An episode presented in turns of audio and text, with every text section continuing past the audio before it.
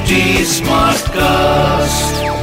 You're listening to a Hindustan Times production brought to you by HD Smartcast.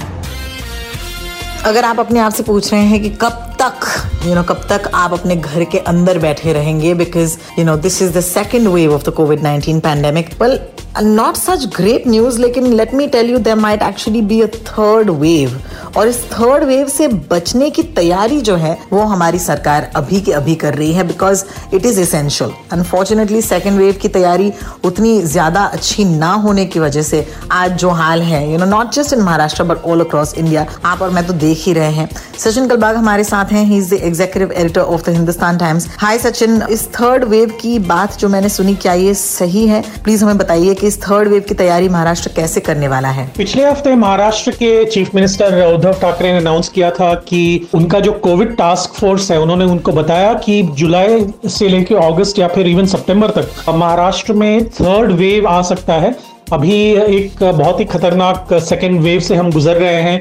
तो अगर हमें third wave की तैयारी करनी है तो अभी से ही करनी होगी, क्योंकि सेकेंड वेव की तैयारी किसी ने भी नहीं की थी और उसके जो नतीजे हैं, वो हमें दिख रहे हैं। लोगों की हज़ारों में मृत्यु हो रही है प्रतिदिन और हर दिन कम से कम तीन, साढ़े तीन लाख लोग पॉजिटिव निकल रहे हैं। तो अगर हमें जुलाई, अगस्त, सितंबर के लिए तैयारी करनी है तो महाराष्ट्र राज्य सरकार ने अभी ये डिसाइड किया है कि 6000 ऑक्सीजन बेड्स ऐड करेंगे, जो अभी करंटली ग्यारह हज़ार दो सौ है, उनके ऊपर और 6000 बेड्स ऐड करेंगे।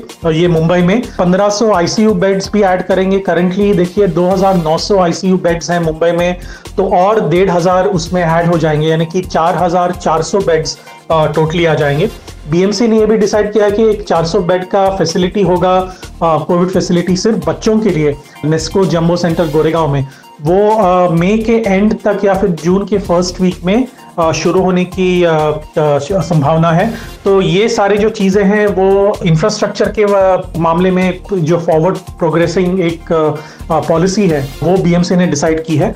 उसके अलावा जो लाइफ सेविंग मेडिसिन हैं उनका भी स्टॉक कैसे वो बढ़ाएँ, इसके ऊपर भी नई पॉलिसी आने वाली है। ऑफिशियल्स ने ये बताया कि जो रेमडेसिविर टोसिलीजुमैब इंजेक्शंस ये सारी जो चीज़ें हैं जो इमरजेंसी में कोविड पेशेंट्स को लगती हैं, उनका भी स्टॉक फुल होगा। तो राज्य सरकार ने पिछले हफ़्ते ऑलरेडी ये डिसाइड किया था कि सारे जो डिस्ट्रिक्ट्स हैं इंक्लूडिंग मुंबई वहाँ पे हर बड़े हॉस्पिटल में ऑक्सीजन प्लांट ज़रूर होगा और हर डिस्ट्रिक्ट में नाइट्रोजन जनरेटिंग प्लांट्स जो हैं, उनको, जो काम नहीं कर रहे हैं, उनको ऑक्सीजन जनरेटिंग प्लांट्स में कन्वर्ट करने के लिए टेक्नोलॉजी जो है आईआईटी बॉम्बे से लेनी होगी। आईआईटी बॉम्बे ने पिछले हफ़्ते एक डेमोन्स्ट्रेशन दिया था, जिसके तहत रिसर्चर्स और इंजीनियर्स ने बताया था कि नाइट्रोजन जनरेटिंग प्लांट्स को ऑक्सीजन जनरेटिंग प्लांट्स में कैसे तब्दील किया जाए? तो ये सारी जो चीज़ें हैं वो आने के लिए करीबन एक या दो महीने तो ज़रूर लगेंगे। तब तक वैक्सीनेशन का जो स्पीड है वो भी शायद बढ़ जाएगा। आ, लेकिन पूरे राज्य को अगर वैक्सीनेट करना है तो कम से कम आठ या दस महीने और लगेंगे।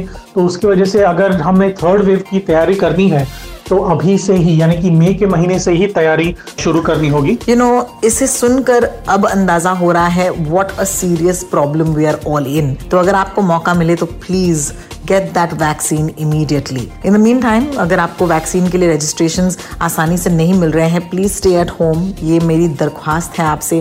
Don't you know go and infect people खास करके अगर आपके परिवार में बुज़ुर्ग हों तो जितना भी मन करे please stay away from them because ये ज़रूरी है। Because at this point the only thing that we need to do is keep the cases low Sachin Kalbag और मैं आपसे कल मिलने आएँगे, लेकिन तब तक के लिए अगर कोई भी सवाल हो ट्विटर पर मुझे और सचिन को आप मैसेज कर सकते हैं। मैं हूँ Ro talks on Twitter R O T A L K S and Sachin Kalbag is Sachin Kalbag. This was a Hindustan Times production, brought to you by HT Smartcast. HD Smartcast.